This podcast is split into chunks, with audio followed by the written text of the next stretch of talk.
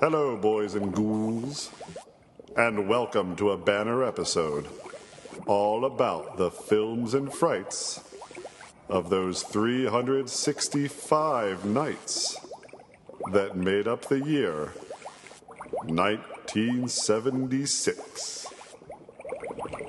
So, freak out. Don't fear the Reaper. Do the hustle. And keep on truckin'. As Boys and Ghouls, episode 53 awakens the spirit of 76.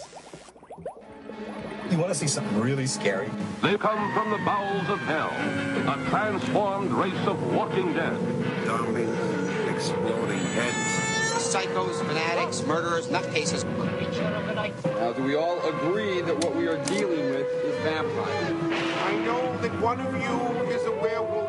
Ain't nothing but dead folks. I want to kill the undead. Surround You ever talk to a corpse? Satan is our pal. It's boring. Not the third switch. Give my creation five! Yes, that. Where there's a piano. Down to yes, hit yes. parade. Yes. Da, da, da, da, da, da, da. Those were the days. yes. Yes, I do know that. I didn't think I did, but I do. Uh, but first things first. Yeah. Cat. Marshall. Today's spooky gab will be brought to you by Cat's bursting to tell me something. I am currently a little over 48 hours into Blackout 21. Which wait, what? Do you know anything about this? I don't believe I do. No. Do you know Blackout? Well, that's where you go and there's no like light and they mess with you. I don't know if there's no light. I've never done it. It's a haunted experience you go through alone. Yeah. Last year, the creators of Blackout wanted to bring an experience to people who could not go or didn't want to go to their actual physical haunts in New York, LA, San Francisco. So if you live in North Carolina and you don't have the money to go to New York, but you really want to do Blackout, or you live in New York and there's no way in hell you'd really go in and do Blackout, So you just sit at home and they yell at you over Skype. No. And this is where it gets a little bit tricky because I You don't I'm wanna give not gonna spoilers. give you specifics. Suffice to say that it is a four day, three night experience. Which you're in the middle. You've taken some time out from to go to work and record a podcast. There's no timeout. The experience doesn't end. Are you, are you in it right Uh, at now? any point. Yes, I'm in it right now. So there are three chapters available right now. I'm in the middle of chapter one. Chapter one is currently two dollars and ninety nine cents. Saying chapters implying you're reading something. No, Okay. just that's what they call the experience. There's a chapter one, chapter two, chapter three. I'm in chapter one. And when you go to sign up and when you go to look at the FAQs, they tell you it's a four day, three night experience. And they don't really tell you too much more. There are a couple of requirements that once you go in to start filling out your application are given requirements for what you have to do during that time period. Okay, you've tried this before. You signed up with a different program, and Yeah. it really didn't line up with your life and work, so you just kind of gave that one a pass. Uh, no, I gave it a pass more specifically, and that was the tension experience. Yeah. Uh, because a, I don't have the time. That is an incredibly complex journey that they want you to take. But also, there was a really, really incredibly invasive questionnaire that I didn't. I was interested not at all in filling out. That asked a Okay. lot of personal questions. I get why it's a part of it, or at least I think I do. But it was not for me. This is slightly different from that. so you're doing a thing right now, Mm-hmm. but you can't say what it is, but you can say what it's called. Yeah. And are you so far recommending it to other people? Yes, I think it's a really fun. I use the word loosely. Option for people who. Uh, so so I guess I thought it would be easier than going through like blackout haunted house, and I have no way to know because I have never done that, and I'm not sure that I will.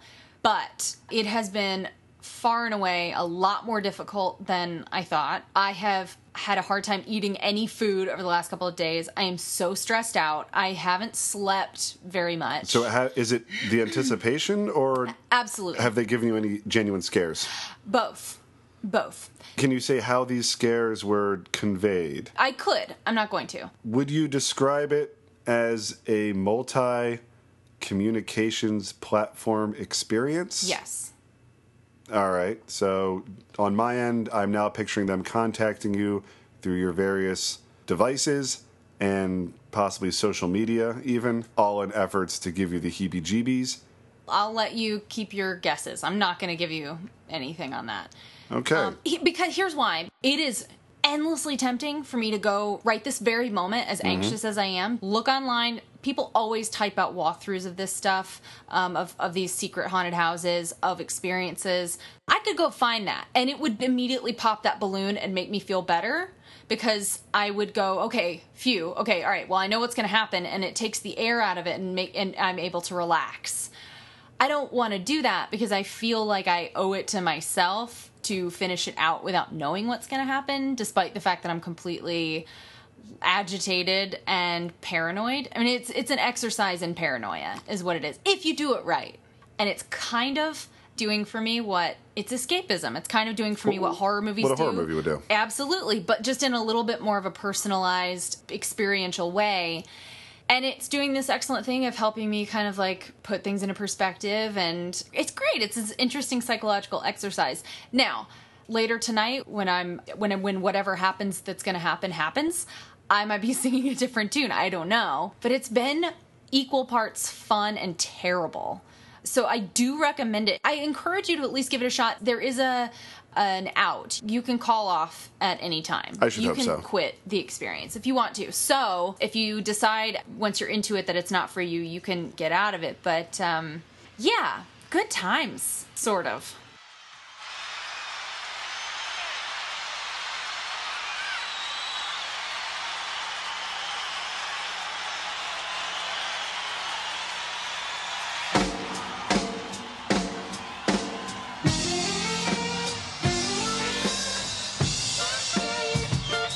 Yeah, Uh, hey, Cat. Hey, Marshall. So uh, I'm a little bit country. Oh, I'm definitely a little bit rock and roll. I'm glad you picked up on that reference because we've been studying the year 1976. And we're doing this episode all about horror movies. It's a horror movie podcast. And all things spooky from 1976, the bicentennial. That's right. And the year Marshall was born. Yes, catch one of our previous episodes, Ghouls Just Want to Have Fun, where we discuss Cat's year of birth, 1984.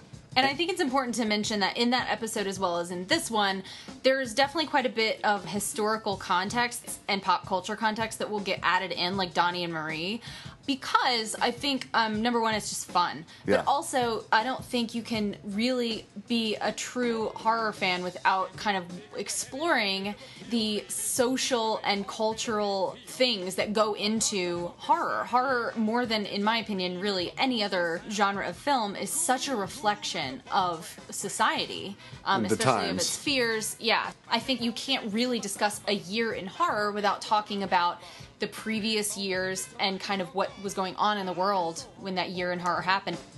A Dr. Funkenstein here, preoccupied and dedicated to the preservation of the motion of hips. Sing! We love you from you, Funkenstein. Your funk is the best. Take my body and give it a mind to funk with the red. 1976 seems to me to be the year that the 70s got its own identity.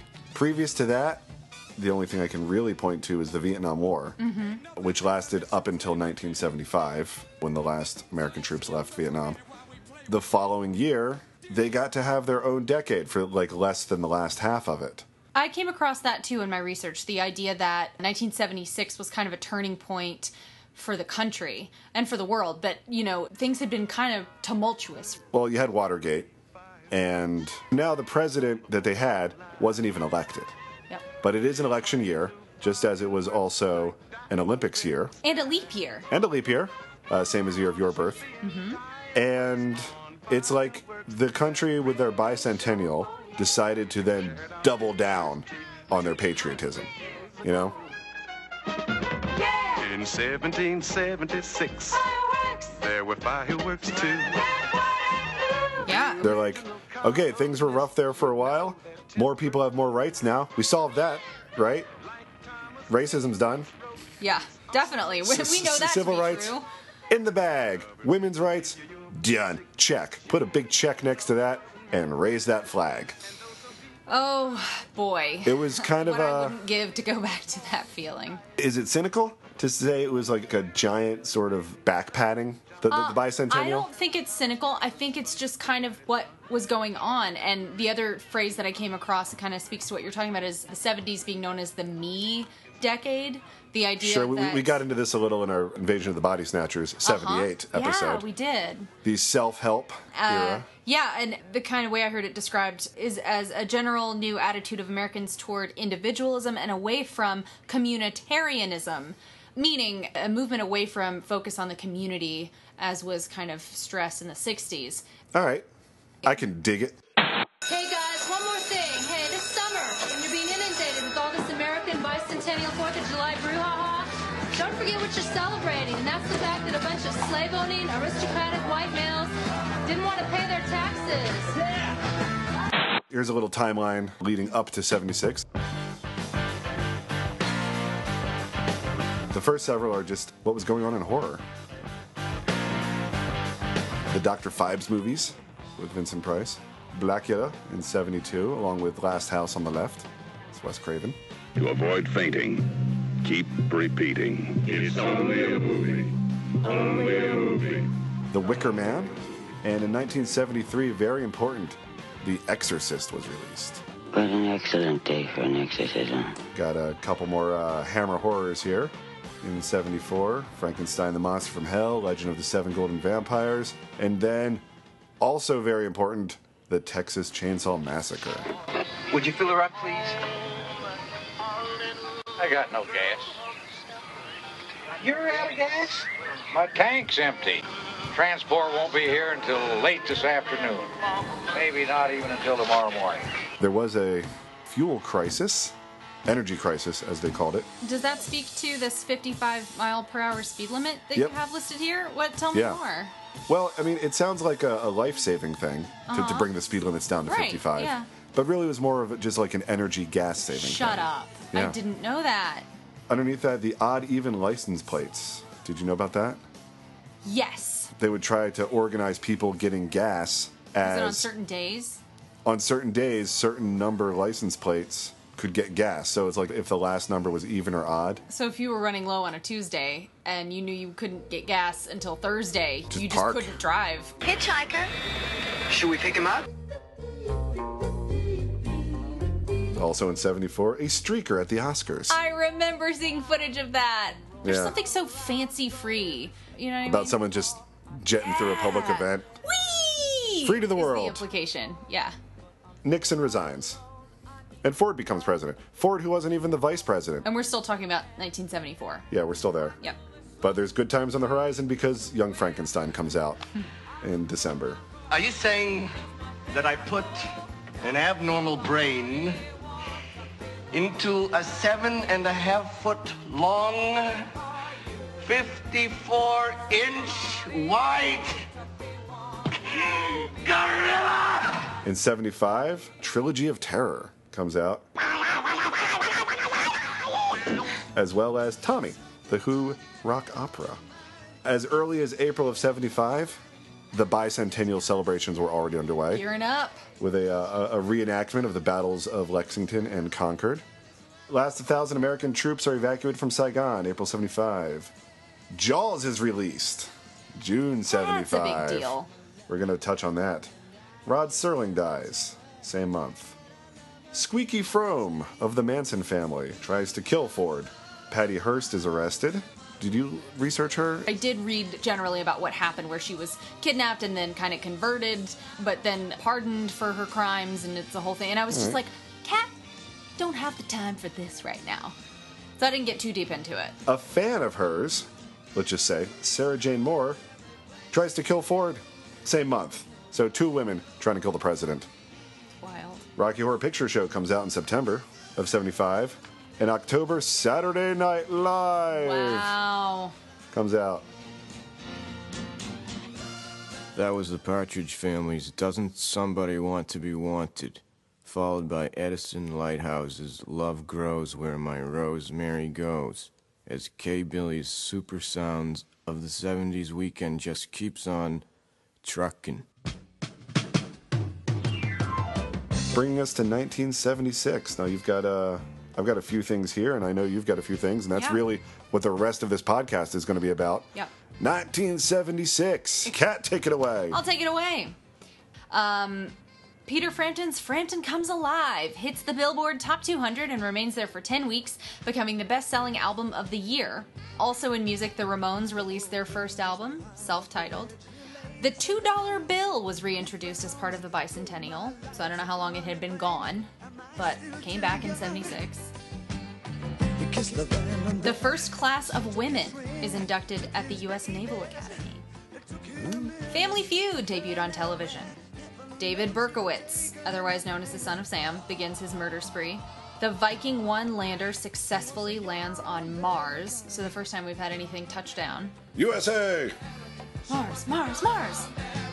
Uh, the Man Who Fell to Earth. David Bowie, and I thought it was made just for David Bowie. Like that's how perfect David Bowie is for the man who fell to earth. And That- then I'm sorry, that's how perfect David Bowie is. You can just end the sentence. okay, no, but I, I went in later years after watching the movie and like read the book, and I'm like, it's all here. It's just all here. And how how did they ever expect to make this into a movie if they didn't have David Bowie? Yeah. Ah. She wants a young American.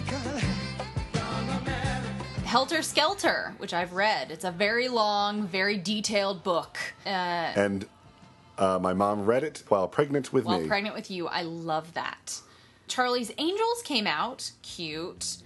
Taxi Driver came out. Yep. Uh, the Bicentennial, of course, July 4th, 1976. That was really the um, peak of the bicentennial celebration. Um, Legionnaire's disease kills 29 people in Philadelphia. That's pretty bleak. that was part of my list of things to come out of Philadelphia in 76. Boom. Legionnaire's disease. Boom. Boom. Rocky. Ah. Best picture. The Broad Street Brawlers. That's what they called the Philadelphia Flyers at the time. Mm. Rob Zombie was hoping to make a movie about them. I hope he still will, because that'll be pretty cool. And Dr. J. And me.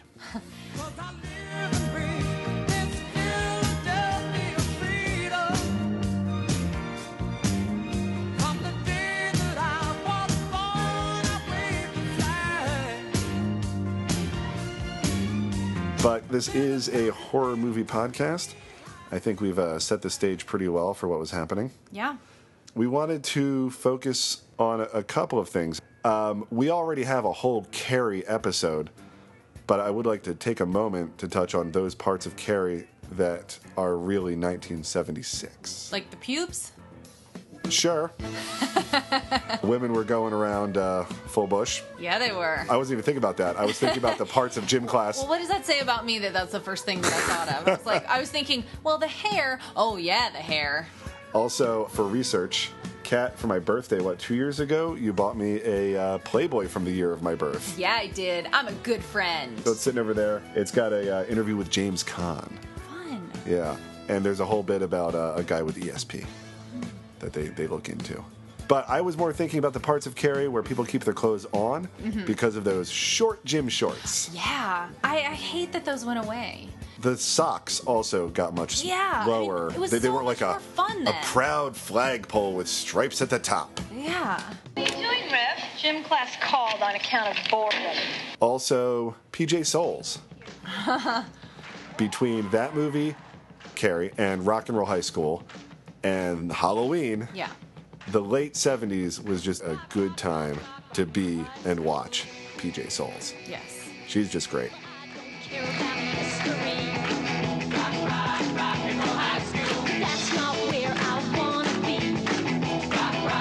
And then John Travolta. Oh. Hey, Carl, up your nose with rubber hose. John Travolta had come to the world's attention barely a year before Carrie came out and was such hot stuff from his role as Vinnie Barbarino in uh, Welcome Back, Cotter. First thing you gotta do is a Vinnie Barbarino look. Okay? Your hair, for instance, very casual. It should look like it's being blown by unseen winds. I've, I got this. It's a newspaper ad for Carrie, and the, the top two thirds feature Sissy Spacek. If you got a taste for terror, take Carrie to the prom. You know, scary Carrie. Okay, that's the top two thirds. Scary with an E. Whoops. Yeah. Okay, down below is a picture of John Travolta, Oh, man. resplendent with his hair, and it says, "Mr. Cotter Sweat Hog, John Travolta," all caps, Yep. in his new flick with Sissy Spacek as scary quote Carrie. Shouldn't they put the quote on scary? Doesn't matter. The point is, John Travolta was not when they filmed it, but by the time it came out, such a selling point. And they were capitalizing on that. Yeah. Um, and then warning: Carrie will put a curse on you if you tell the ending. I love that. no one will be admitted last ten minutes. Who would want to come in just for the last ten minutes? I don't know to tell people they saw the end of it. Okay. Maybe people were going Well- Mm-hmm. that ending, and then they go, "Ooh, I'm gonna." see Not permitted. it." Yeah, Wait for the next one. I love that. If you expect to see John Travolta in all his resplendentness. in some tight pants. A little later, there will be a symbolic ringing of the Li- Liberty Bell, symbolic because of its crack. But there will be a ringing of the Centennial Bell, which will ring 13 times. There's one thing good cooks agree on it's good soup depends on good home style stock. World of Sports features a unique look at Evil Knievel, Daredevil, and Father. I like my restaurants quiet. My ties, regimental. My music, country. All right, now, just what is the problem? A sewer shark. All right. Come on, let's hit that porcelain. Oh, I love to go play. What 1976 seemed to be full of, horror movie wise, was reactions to a couple of things that had come before. One of them was The Exorcist and Rosemary's Baby, which gave us a couple of real winners when it came to the devil. Yes. And we got the first wave, as soon as they could get them out, of Jaws ripoffs. And uh, let's look at those, and then we'll get back to Satan. Great. Satan's Okay. always waiting. Wow, you see the size of that thing? Uh. Boy, if we're gonna catch him, we're gonna need a bigger toilet. 1975, Jaws came out. By March of 76, the Jaws attraction was added to Universal Studios Is Hollywood. that how soon? yes. Holy cow. Featuring the actual orca, the orca being the boat from Jaws. Yeah. It said that uh, Steven Spielberg, he actually said recently in an Entertainment Weekly interview that he would just go there to chill out. He would just like hang out in the orca and then showed up one day and the orca was gone. And someone was like, uh, it was kind of falling apart. He's like, but the orca! It was my Where am I going to go now? It's a big lot. I like to think he's got like some little grove of trees he likes to find.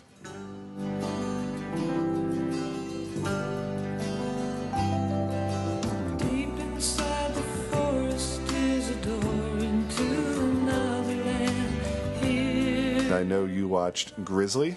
I did. I watched Grizzly and I watched Dogs. You know what? I would get into the plot, but the plot is Jaws. Yeah. It's Jaws with a bear. Yes, it is. Yeah, you got the ranger who's basically the cop of the forest. Yeah. And then you've got the sort of like the hippie nature guy, and that's um I liked him. He yeah. was cool. The one he wore, wore like skins on his back, and he'd hide out, and Well, yeah, There were but a couple of those then the rest of the time he dressed just like Hooper. Denim jacket, black cap. it's true. That's a great and point. he didn't get along with the Quinn. And the Quinn was the helicopter pilot who was also in Vietnam. He was cool. He had a very southern accent and sounded He like did. Matthew McConaughey. And, and they would sort of like butt heads about what the best thing to do about this bear is. Yeah. Because one's like, I love the bears. And the other one's like, bears are vicious killers. I'll tell you this story. And it's, it's not just like the Indianapolis story because he wasn't actually there for it, but it's about like an Indian tribe. And at the end, he's like, and I'm part Indian. And you're like, that's not quite as effective as the Indianapolis story, but Grizzly is not as effective as Jaws. Yeah. And on top of everything else, the mayor character from Jaws, the guy even looks like him. He's the park supervisor, and he won't close the park He's a bad guy. to the tourists. Yeah.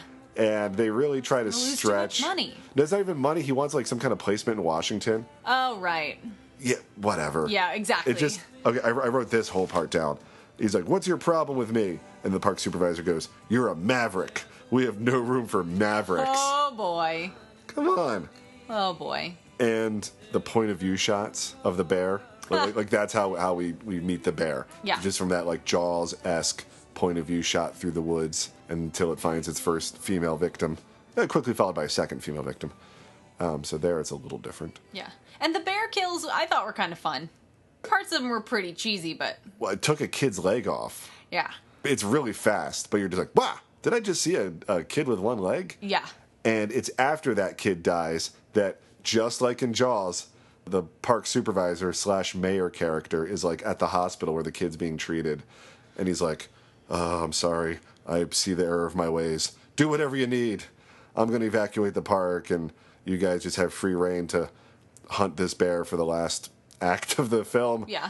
Which is, again, basically Jaws Yeah. really, to appreciate Grizzly is to doubly appreciate Jaws. Dogs, they're coming. They're coming your way. They'll be here soon. Will you be ready? Dogs is also a Jaws ripoff. Oh, okay. This is like something's happening with like the pheromones between dogs, and there's like some kind of like government testing near this college town. Uh-oh. They never get into it. It's not like they ever go to the the army base and be like, "Turn it all off," because the last part of it kind of turns into like the birds, Okay. right? That sounds terrifying actually. But To me. for a while, you get that again. Starts with a point of view. Yeah. Dog going through the party of people, and it's like, hey, boy. And its point of view just like goes around until it leaves the party, and then all the dogs from different houses all sort of like join together and then do like a slow motion run down the street where it's like, oh, dogs. Terrifying. Um, That- uh, that's legit scary to me. But once again, the free thinking guy who's going up against the dogs, denim jacket. Maybe it was just the style of the times, or that was like code for he's smart, but he's cool. He's, he's not afraid to get dirty. Yeah. He's going to wear a denim jacket. But at one point where he's looking at the corpse of first cattle, then people, and I forget what she's looking at, when he says, the bite radii is inconsistent. Just a straight lift from uh, Richard Dreyfuss's talking about the bite radius of the great white shark versus the tiger shark. Marshall is ever so slightly shaking his head back and forth. Oh, and instead of a uh, a mayor, this one has the college president, who's like, "Evacuate the college." Preposterous. like, why would anybody in charge listen to scientists? Uh, could you tell us something about this uh, so-called uh, sewer shark? Oh, well, just a minute. Hold on, just a minute. Now, this happens to be a rumor, and I'm not closing down my apartment building just because of some lousy rumor. The ending, it's got a little twist because they're sort of driving away the bird style, you know, just getting out of this town. Yeah. And then up over like a little embankment comes a cat, Oh. and it just like boy. and it's like freezes on the cat. It's just like, oh, now cat. Stay tuned for cats. We're all doomed. But Grizzly does manage to end a lot closer to um, Jaws, which is they land the helicopter and then the bear destroys it. And guns don't seem to really hurt it. It's this giant bear. Yeah. But he has what I will just describe as a smallish bazooka. He's just like, well, smaller guns haven't worked. Bigger gun! And he blows up the bear. The Yep. bear goes up in an explosion. I gotta say that was real shocking to watch. Not this guy. expect That. Because that's how Jaws ended. Oh, to well, me, sure. if that bear didn't blow up, I think something was wrong.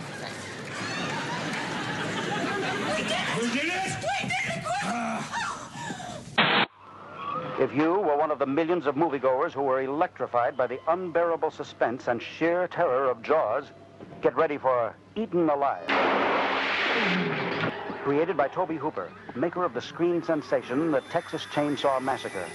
So I watched Eaten Alive. So this came two years after Texas Chainsaw. Yes. So in between Funhouse and Texas Chainsaw came Eaten Alive. Yeah. I know literally nothing about it. Oh, Uh, fun. Cat, hit me. Okay, so Eaten Alive. Actually, I think you'll really enjoy this movie. It's a good time. Okay.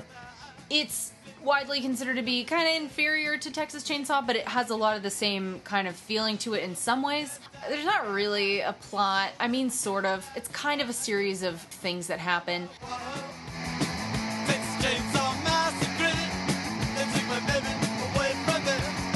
There's this backwoods rednecky guy who has a motel that also it's kind of like a roadside stand attraction kind of situation because he's got a zoo as well, Okay. which means like dirty cages with like monkeys and rats in That it. used to be more of a thing. Uh huh.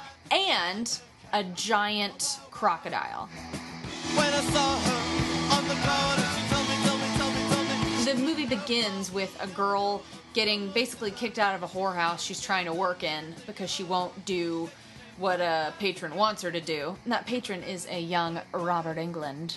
Oh. he's great, and it's really fun to What a watch treat. him. Yes, uh, that there's no other word for it than that. Total treat. And she heads down the road to stay at this motel called the Starlight, and of course gets attacked by the guy who the guy who runs the place is not all there. He's he's a wackadoo, and basically this movie is different people coming to the motel and him killing them and tossing them to this crocodile. Oh, that old rock face. No stinkies. Not at all. Eat anything, anything at all. The other Okay. thing about it is this movie is shot so incredibly tightly. And I was reading that the entire movie was shot on a soundstage at Raleigh Studios, which is on Melrose. And I think it suffers a little for that because it doesn't, it just feels, it feels odd because even the external shots of the outside of the house don't Honestly, feel. after the experience of filming Texas Chainsaw, I would just demand air conditioning. Yes, sure. Oh, now, now, Buck, I tell you what you do. You get your hat and you go on downstairs and you pick out two of my very best girls. No extra charge. Two? That's right. Two, for the price of one? Exactly. It's definitely worth watching, if for no other reason than Robert England Sure. and Miss Hattie, the woman who runs the the lady of the night house, the whore house, The local prostitution house. Yep. played by none other than Carolyn Jones. Huh. It's actually kind of crazy if you think about it. And she's great. She's got this southern accent. And she talks like, "Well, why don't y'all come on in here and we'll talk about it?" Carolyn Jones. So I think just for Robert England and Carolyn Jones alone, and I think the guy who plays the kind of wackadoo motel owner is pretty good. You know, it, it's a strange movie, but you know, if you're a completist and you're like, I want to see every Toby Hooper movie, then this is obviously a must. You don't ever really get a super great view of this crocodile that he says. Everyone says it's an alligator, and he says, No, it's a crocodile from Africa, and it it'll never die until you kill it um, it, it's weird. But this is not. I guess what all that is to say, this is not a movie where there's an animal victimizing everyone. He uses it as a tool. He'll throw someone over the railing and it'll eat the person. Speaking of 1976 and, and just sort of where we were special effects wise when it comes to, like, if you want to have an alligator eating a person, you want to make it look real. Are you going to have a fake alligator? Are you going to have a fake person? You're just going to sort of like do it all off screen. We were well past stop motion. Mm-hmm. Like, audiences had gotten savvy enough to spot it and was no longer, in most cases, something you could really scare people with. You know, having a stop motion monster. Right. Uh, I I think it could still be fantastical, but not so much scary. Shark still looks fake. And we were still several years out from CGI. So what we had were people in costumes, animatronics, advanced puppetry, Mm-hmm. that kind of thing. I don't know what, what they wound up using for your uh, for your It's probably alligator. a big old puppet. But one of the movies that I watched from 1976, the King Kong remake Oh wow. where the face of King Kong looked pretty all right. No more stop motion, you know, 1933 King Kong, uh, still many years away from the 2005 CGI King Kong uh, that just looked spectacular. So, what we had was a face that looked pretty good, but a suit that did not look that good. Um, in the credits, it gave and special thanks to contributions, or thanks to special contributions to Rick Baker, who I understand was actually in the suit. but I would like to take a moment to look at that King Kong and those parts that made it indicative to the era. It is 1976. The American merchant vessel Petrox Explorer has just set sail from the port of Surabaya in search of oil. What they find will shock the world. the energy crisis came through in the fact that it wasn't a movie company going to this mysterious island to film a fantastic movie, which the principles behind that were still true in the 70s, meaning that, like, even King Kong the movie, one of its selling points was the fact that it went to some great natural location and gave us some great big wide shots of like look at this island we went to and i also recently saw uh, on the, the big screen i was telling you planet of the apes Yeah. where they're like look at where we are some national park with all these great cliffs and i've kind of forgotten in this day and age how much of a selling point that used to be Mm. just the fact that a company could go on like location or just anywhere that would actually go to africa go to africa to make their movie Yeah. instead of just CGIing it now Right.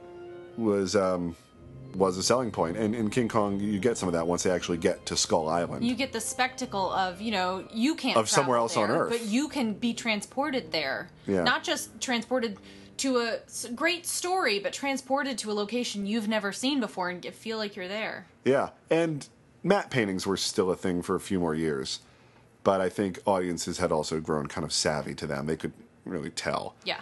when things weren't the real deal, and they could also tell when things were the real deal. But this particular expedition to Skull Island was to find oil because during the energy crisis, it was all about getting your hands on some untapped oil, not having to rely on uh, oil from the Middle East who can just uh, embargo us if they're feeling kind of raw. So Charles Grodin is an oil executive who like sets off this exhibition, but I instead love of him. finding, yeah, he is great. He's got a good line in it. When they reach the island, he goes, "Let's not get eaten alive. Bring the mosquito spray." ah, because they don't expect to find a giant ape, Right. but they do. They've got a girl with them because like a, a ship had wrecked and she was like in, in a life raft and like Convenient. yeah, and bang, Jessica Lang. Heard she's really sexy in this movie. She she's really is. sexy in everything. That's true. Yeah. I have trouble keeping my willowy blonde straight. Uh huh. So I was like, Sybil Shepherd? No. Faye Donald? No. Jessica Lang.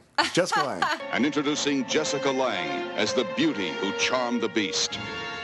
And starring the eighth wonder of the world, King Kong. And then when it comes to, you know, let's bring King Kong back and. Oh, because it turns out there's no decent oil on the island.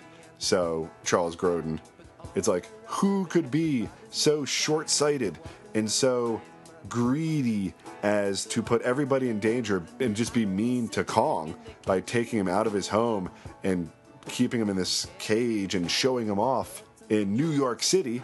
Bad for Kong, bad for New York City. An oil man. Yes. An oil man. Yes.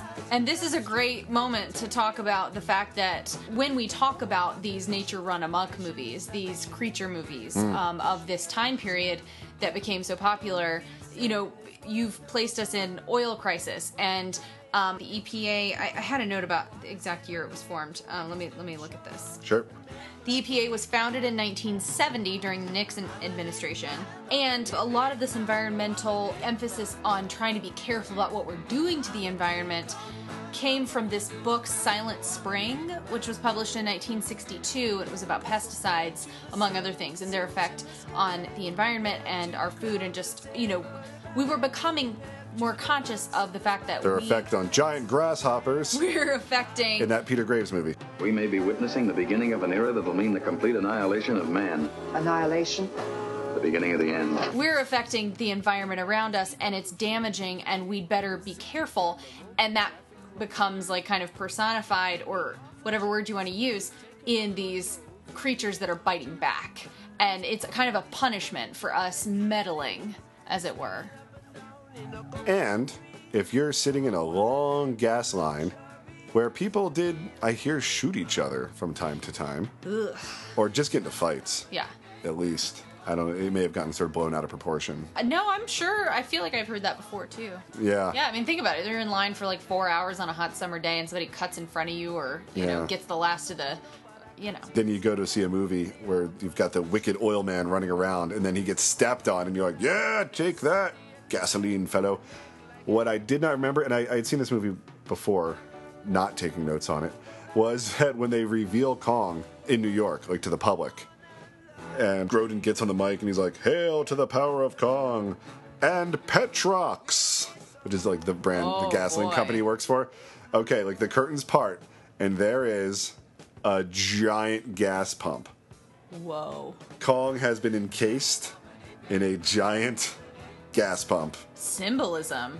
which is then taken down to reveal Kong. Uh huh. But for a while, like, like and it's carted out as if it is itself the monster. Right. It's like giant gas pump. And isn't it? Oh, You wanna eat me? Then go ahead! Do it!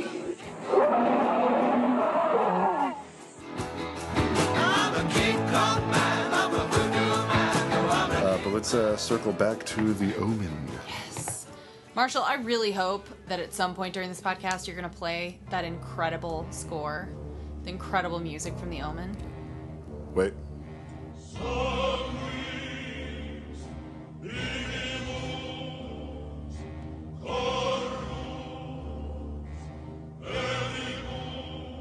Okay. It's the best. The best.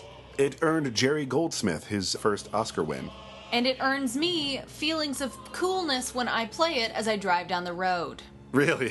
Put that music on and drive down the road and tell me you don't feel like you're on a mission for Satan or to fight Satan. Driver's choice. Goes either way. Yeah. It's Latin, I believe, right? Sanctus. And kind of new for the time. The idea of like putting chanting into a movie score Incredible. like that.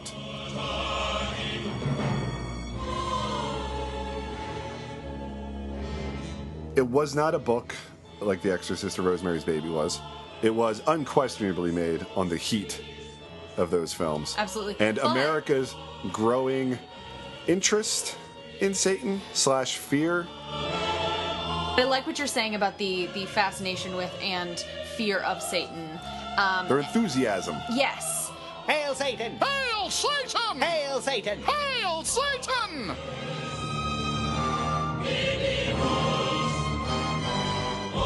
Okay, so I, a couple of years ago, obtained a friend of mine from college wrote her master's thesis on the Omen, Rosemary's Baby, and The Exorcist. Those three films and their texts, the, the books. And the title of her thesis was Sympathy for the Devil An Examination of the Satanic Horrors of Rosemary's Baby, The Exorcist, and The Omen Through the Lens of 1960s American Politics, Religion, and Society.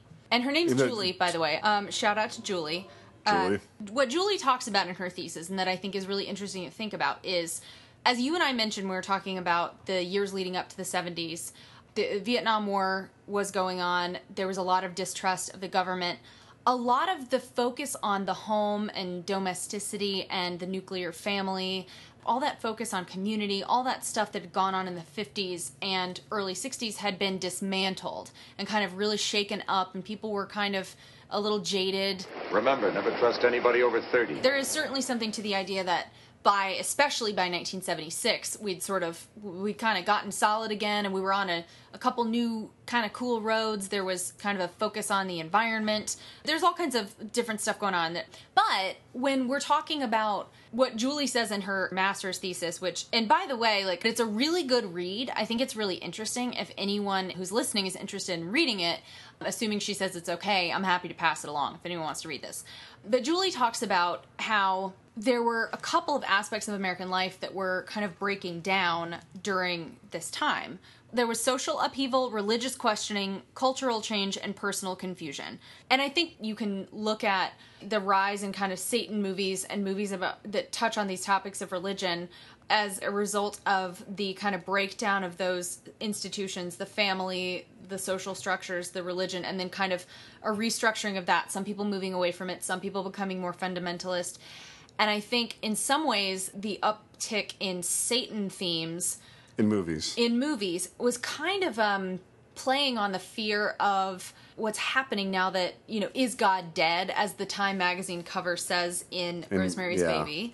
You know, what happens if we all lose our faith? What happens if we're all leaving the church? Is Satan going to rise up because he's just waiting for us to, you know, but I think there is also something in the idea of Satan and Satanists that is also like kind of exciting and like dangerous. They don't have to follow the rules.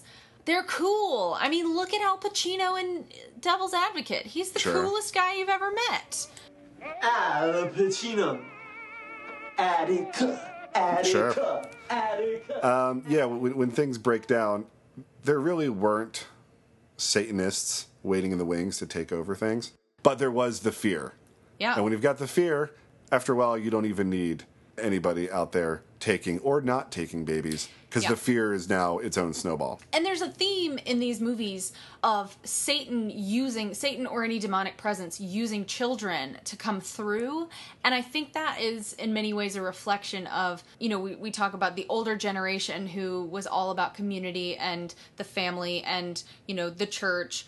Then their kids are these crazy hippies who are, you know, all about free love and throwing off the Well- strictures of old. And it is a frightening concept, the idea of that's how they get through is the kids. Yes, first with a baby, then with a little girl, then with a little boy who, uh, like Rosemary's Baby, is the Antichrist, as far as we know. Whereas Rosemary's Baby had the benefit of having actual declaring themselves to be, you know, like a coven of Satanists Right. running around performing misdeeds. Which, like you said, wasn't really a reality of what Mm. Satanists were like, or there weren't people out there like that. But, you know, I'm sure after Rosemary's Yeah. Baby, a lot of people were afraid that's exactly what was going on Yeah. and believed that was exactly what was going on. The perfect marriage of Ambassador Robert Thorne and his wife Catherine was fulfilled by the birth of their son, Damien. And then, when the child was five years old, something terrible happened. Was it an accident? Was it murder? Was it a coincidence? Or was it an omen?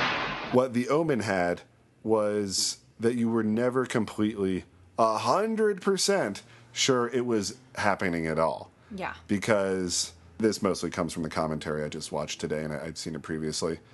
The script was full of like black hooded Satanists and uh, much more on the nose Really? kinds of things. Yeah. But that was all taken out. And what's left, everything could just sort of be interpreted like, well, clearly the Rottweiler has powers, or it's just a Rottweiler Uh huh. clearly there was something possessing the first nanny to jump with a noose. Or she just went cuckoo pants. Exactly. That had nothing to do with Satan. Clearly, you can see in the photographs the way people are going to die. Right. And David Warner did that.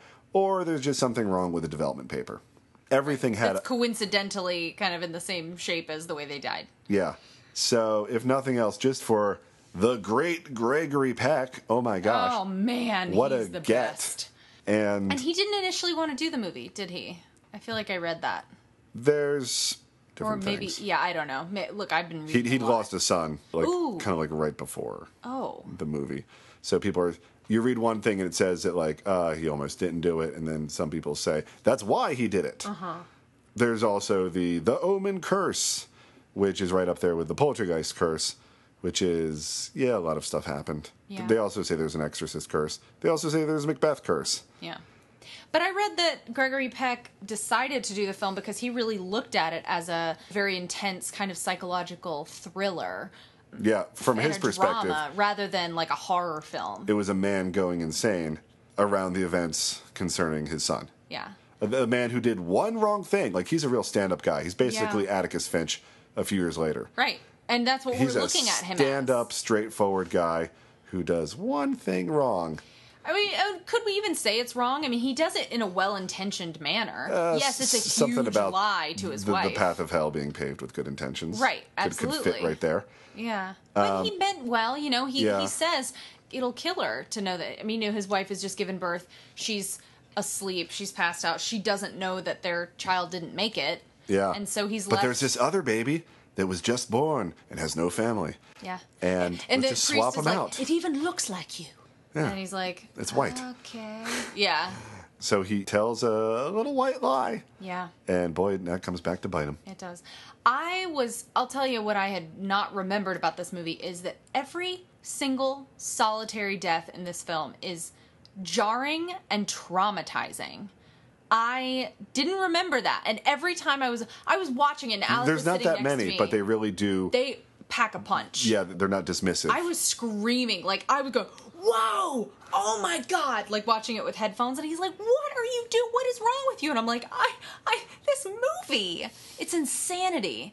And it's so, it's full of that batty, fun, like crazy, you know, there's like music playing and someone's doing something insane, like the nanny, the, the replacement Mi- nanny. Miss Baylock. Miss Baylock, which is like the name of a demon or something. And she, you know, she's the mom is like watering plants and standing at it, and she's watching Damien, and he's going in circles and circles and circles on his little tricycle, and then she opens the door, and then he leaves, and she just looks at him like, yeah, go do some murdering. Yeah. It just, cor- just absolutely, it's so wonderful because The Omen does this great job of we're grounded. Like Gregory Peck is so believable, and he's such a real person, and we really care about him. And yeah. then there's By like the this time he believes, super kooky satany stuff going on too. yeah. If Gregory Peck at some point, like you know, turns to Cameron, and just goes, "Well, I'm going to fight Satan," you're like, "Then, then I guess that's what's happening because That's you're right. Gregory Peck." Yeah. David Warner's death, the photographer. Oh, Where the- that was the one the where, plane where I of glass. screamed. That's where I screamed. So They, they play it from several different angles, which that's nothing really new. But the reason they did it that way is because if somebody looks away from the screen as the inevitable happens, that by the time they look back, it's going to happen again. Shut up. That's why they did it that way. Yeah.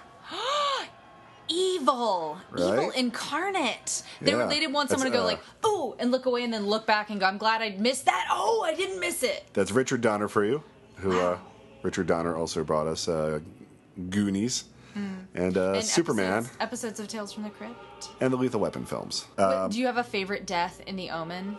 I'd say that was probably it. Mine is Because it well, was a pre Final Destination. Yeah. It's like lightning strikes the well, lightning rod, I guess, and Yeah. then kills the one guy. Yeah. You know, e- everyone just sort of seems to get killed by circumstance. And this one is just like you see the emergency brake get popped Yep. out of place. Yep. I fully expected. I'd Beheading. forgotten, but I thought the truck was just gonna like run into him and like run over him, and it was gonna be like, oh, he died. So I forgot and didn't remember this just like That his- crazy his beheading. head would just come right off. Um, my favorite is a tie between the shockingness, the incredible like weight of the first. You know, when the nanny hangs herself, Oh, completely yeah. shocking and w- will never leave my brain and haunt my dreams forever. But the mother, her death falling through the roof of the ambulance, and how hard she hits, And then the doors pop burst open. and she's just lying there. I mean, completely traumatizing. Completely. There are far more gratuitous, gory deaths in movies that I've seen in the last 10 years where people's guts are hanging out on the floor and they're just awful things are happening and you can see everything that are not close to as nightmare fuel charged deaths as that mother dying, falling from the hospital. Yeah, because it's not just some like random camper that we just met five minutes ago. Right. We've been following this woman through her ups and downs. Yeah. And she's so sweet and she cares so much and she's almost to safety. He's called her. Yeah, He's she's about to like- leave. She's like getting ready to leave and she gets tangled up in her clothes and then Mrs. Baylock shows up and all bets are off Yeah. and was she pushed trauma. or did she just trip? and we don't see that either. No. Ugh, it's perf it's a perfect movie. And the ending, spoiler alert, Yeah. people. Yeah. Uh, it was supposed to be three coffins, basically. You know, the mother, Gregory Peck, and, and little Damien, as if he had succeeded in killing Damien with these uh, ancient knives I didn't know that. that he takes on an airplane. right. Because, It's pre pre pre pre pre 9/11. yeah, when you could do that. yeah. And then uh, Alan Ladd Jr. over at Fox was like, nah, nah, let the kid live. Incredible. Give me a shot where that kid. And so not only do we get a shot of the kid who is now being taken care of by the president of the United States, Yeah. because Gregory Peck played like his friend slash ambassador Mhm. Mm-hmm. to Great Britain. They do that great. You know, he turns, looks right in the camera, and the direction to get him to smile was to tell him not to smile. Whatever you do, don't smile. Don't you dare smile. Shut up. Don't you dare smile. And then sm- a million dollar smile. Perfect movie. The end. Perfect movie.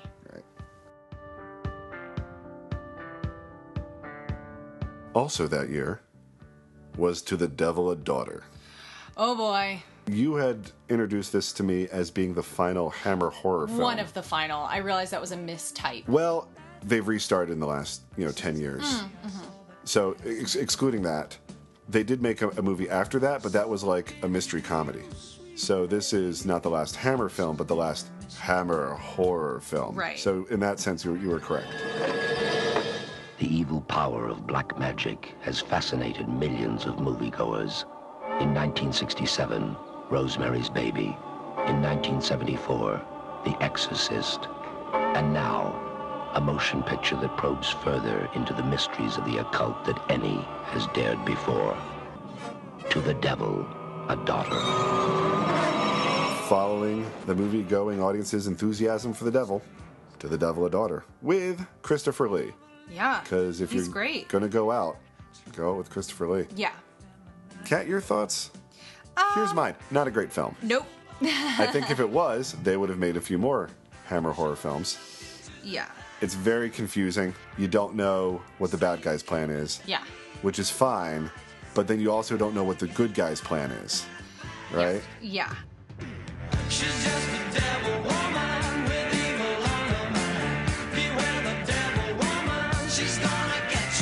So we no longer have a little girl or a baby or a little boy. Now we've got Natasha Kinsky. Yeah, she's beautiful. Hammer couldn't really keep up with the US as far as gore went, so they upped their sex. in Yeah, their they films. did. Man, I say, I was not expecting the orgy that I witnessed in this film. In which you got to see part of Christopher Lee's butt. Yeah, I didn't see that coming. And also, you know, squiggly fetus re entering the vagina. There were some really creepy moments. Whoa. The rest of the movie, I agree, was kind of like, eh, forgettable. Th- th- there was Christopher that. Lee's performance is great, but the plot, all that stuff. But Yeah, when it the got plot. batty, it was kind of fun, and I enjoyed every moment I had with the Satanists who are bleeding themselves and That part. That stuff was cool. That stuff was cool. She, So she, there's she's just definitely sitting there parts with, of it. with a blood giving kit and just like squeezing the ball, just like you do when you give blood. But she's on like number four and she's just er, brr, brr, Yeah. done. totally creeped out.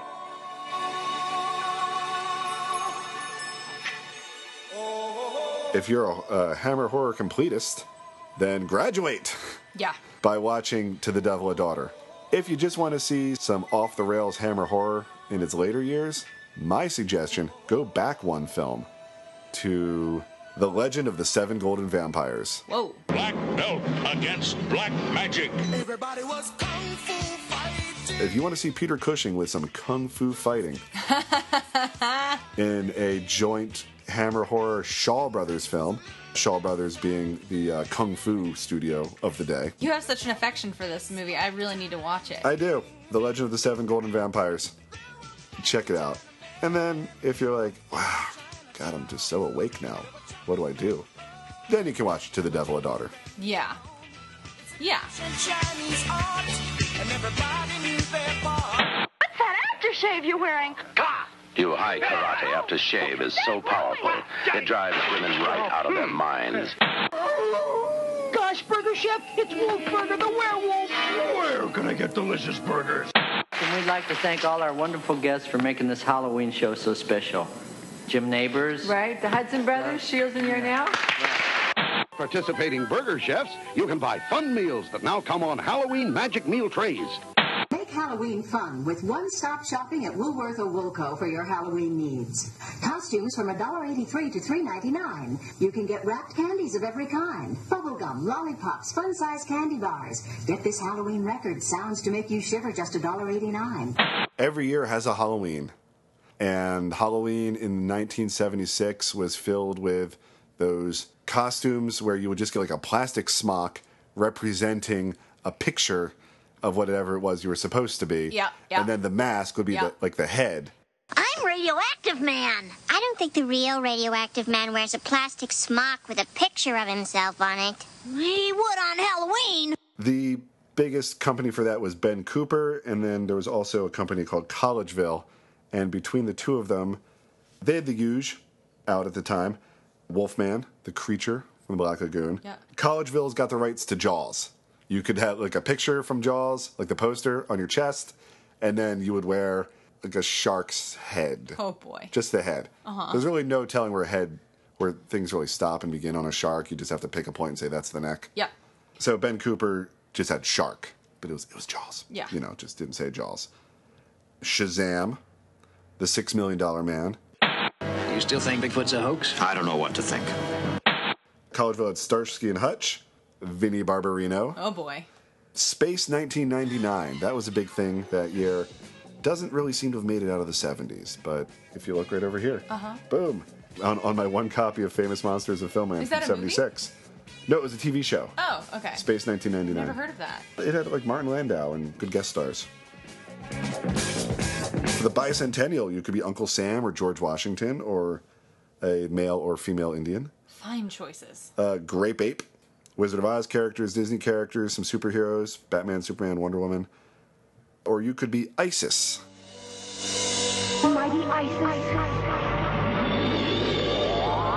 It used to mean something very different.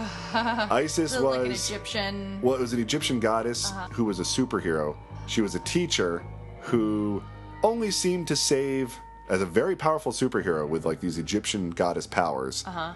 The only people that ever got in trouble that she saved were people like in her school.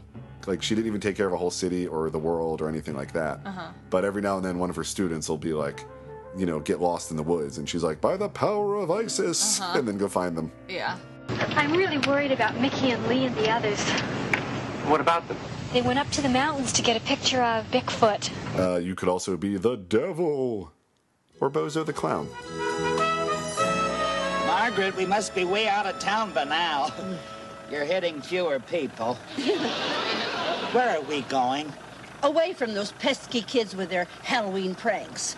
Someplace where no kids could ever find you. To my sister's house. Oh, what's that like? It's well preserved. You'll have lots of fun. You're well preserved. You're no fun.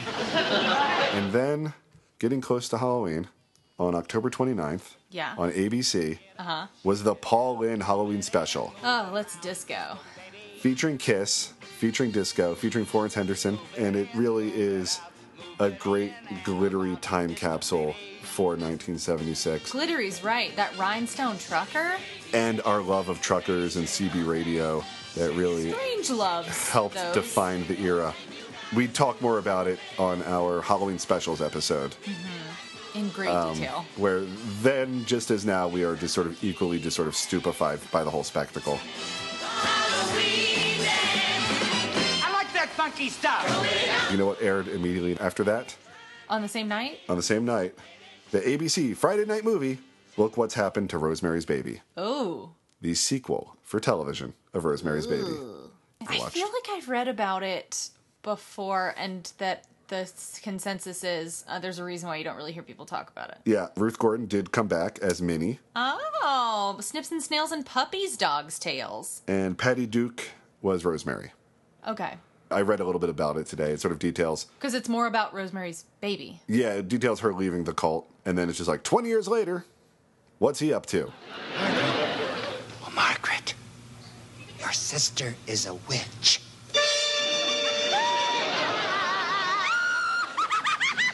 I'm getting out of here. Oh, don't be hard, Mr. Lynn. There's nothing to be frightened of. My pretty.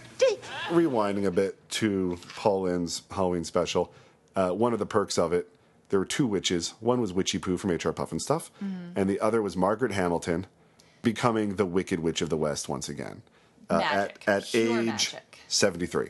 Also that year, Margaret Hamilton, as the Wicked Witch, made a little stopover at a place called Sesame Street.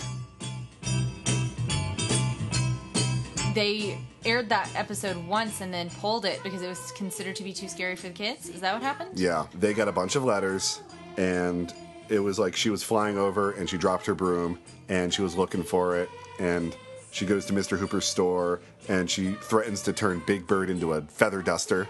Oh And my goodness. Oscar the Grouch really likes her. And then Big Bird kind of comes to like her too, and then is sad when she leaves.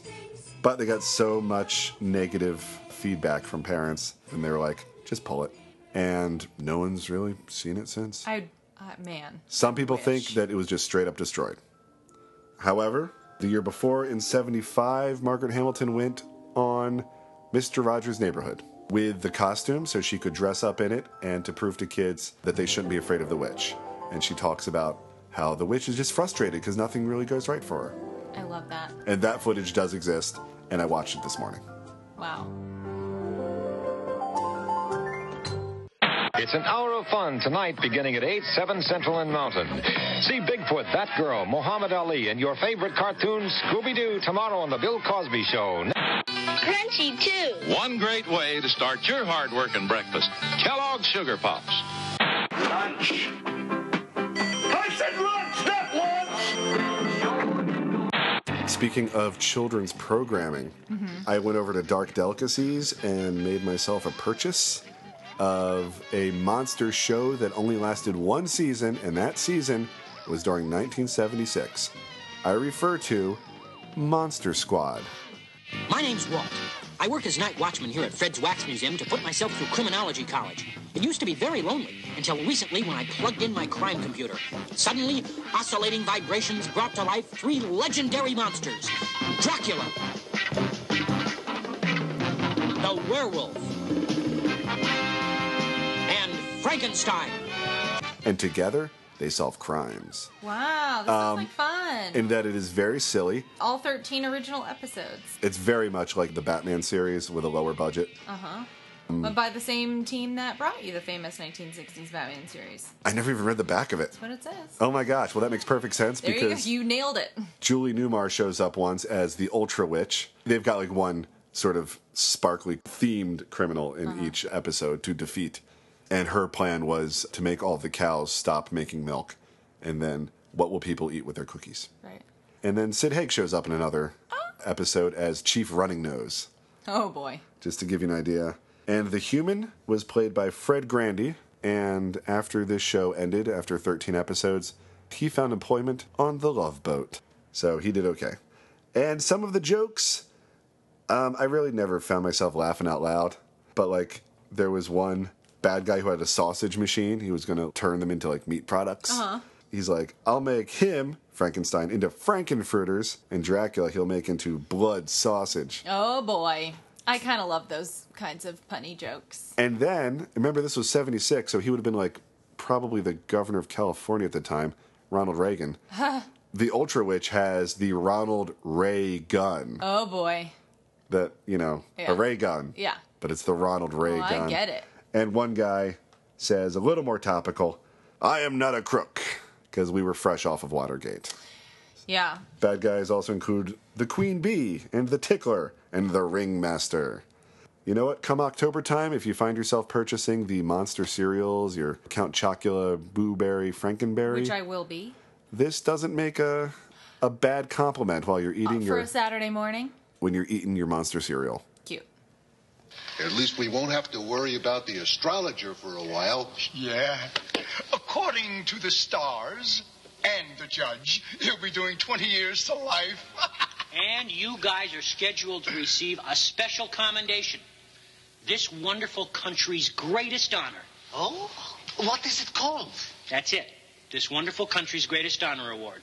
For research, I purchased, and we've been referring to this, the famous monsters of Filmland. That's from December of 1976. It's issue 130. Yep. Got a Peter Cushing on the cover.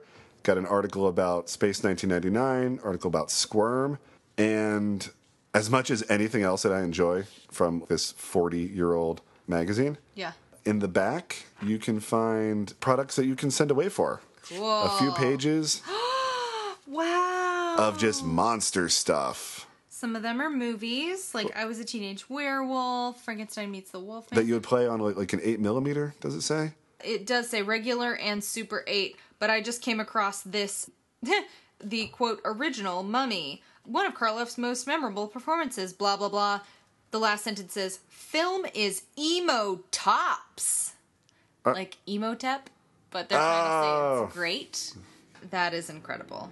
Um wow, and there's oh, monster case to save your monsters, the, your issues of famous monsters of filmland. Yeah, there's a lot of models, also like horror books you could Build send away for. Exciting monsters. Wow, this is so fun. Planet of the Apes, Walking Dolls, cool. Time Machine. Time machine. Eh, It's a model time machine. The time machine is a plastic hobby kit that will amaze you. Okay, what I wanted to also draw your attention to is this one right here. It is Shrunken Head Apple Sculpture Kit.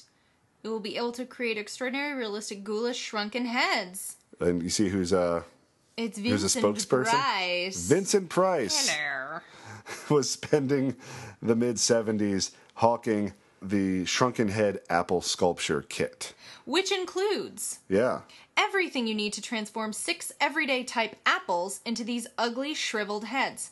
Shrinker, templates, beads to create disgusting faces, hanks of hair, Yeah. a carving tool, gloss finish, watercolors, and apple hangers are included in this big fun kit. Vincent Price enjoys his kit, and we know that your entire family will be fascinated by this interestingly different type of enjoyment.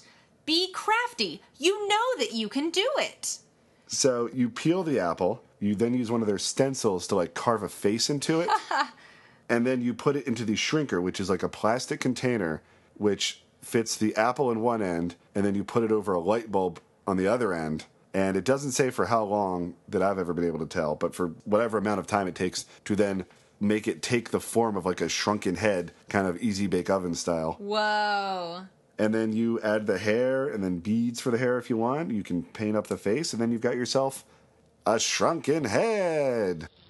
Here at the bank, we've discovered a fascinating pastime hangman. In 1976, also by Milton Bradley, you could buy Hangman, and you can go on YouTube and watch ads of Vincent Price in kind of like an old west setting promoting the game. Fun for the whole family of Hangman. Wow. Bank, if you have a little time to kill, get. Hangman, I won't. In October of 76, he taped his episode of The Muppet Show. That's tons of fun. Once again, dear friends, the very eerie Mr. Vincent Price.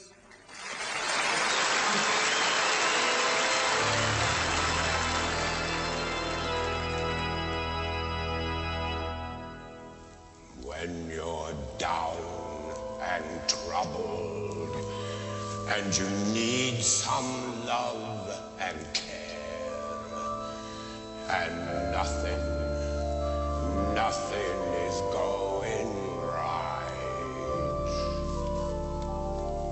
Close your eyes and think of me, and soon I will be there to brighten up even your darkest night. You just call out his name, and you know wherever you are, he'll come running to see you again. Winter, spring, summer, or fall. All you have to do is call, and I'll be there. Yes, he will. You've got a friend. Now ain't it good to know that you've got a friend when people should be so cold? They'll hurt you, yes, and desert you. Take your soul if you let 'em. Cat- but don't you. Good listeners, thank you so much for joining me on this journey, this examination into the year of my birth. It was a really fun thing to focus on. It's nice to have those kind of boundaries and then go, all right, what does this say about what we love? Yeah.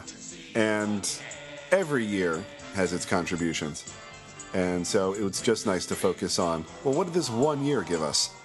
And Turns out it was a pretty important year. what a year. Yeah, as you Really? positioned it between Jaws and Star Wars, it really is this kind of like no man's land of like things are th- a lot of stuff happened inside this time. What, what I've filmically, heard, historically, but like it's bookended by these incredible. it was no longer BC, but it was not yet AD. yeah. It was 1976, the most 70s year you could have. Well put. Thank you. It was star spangled. It was America being patriotic, really because it could. It had an excuse to. Yeah. And it was a time of disco. It was a time of bell bottoms. It was a time of lots of hair. Yeah. Yeah, it was. It was a time of fireworks in the sky and barbecues. Um, I know we still have both, but man, they really turned it up for that year. It was a time of uh, pinball games, roller rinks, Disco Duck, Evil Knievel, Oh, and something that I was that if I didn't just see the note right now, I would have just regretted not bringing it up.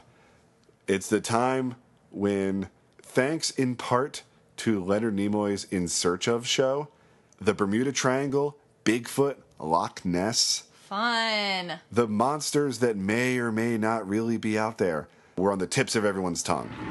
A giant hairy creature, part ape, part man. Indians call him Sasquatch. They believe he is as gentle as he is powerful and mysterious. The year 76 and a few years after were a real year for like mysteries, sort of like chariots of the gods, kind of like Sasquatch. We have this, you know, one blurry film.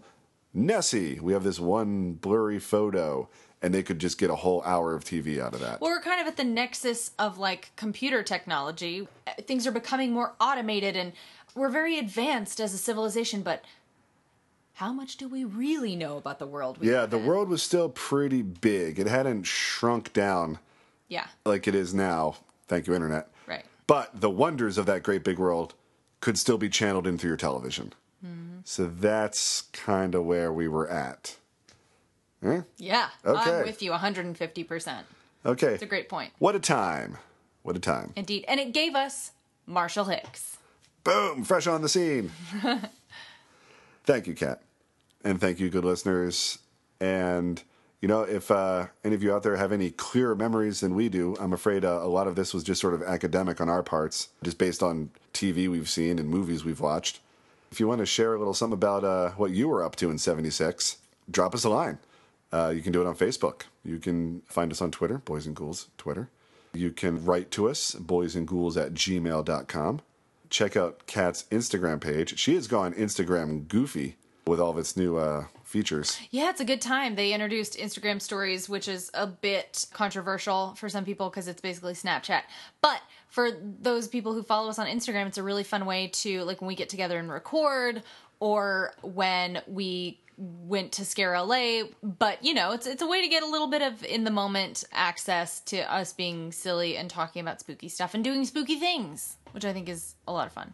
Yeah, check us out there. And check out our other episodes because this one is number 53. Wow. So we've been at it for a while and we think we've got some real gems out there uh, that you'll enjoy. And uh, Kat, as always, Beware the moon.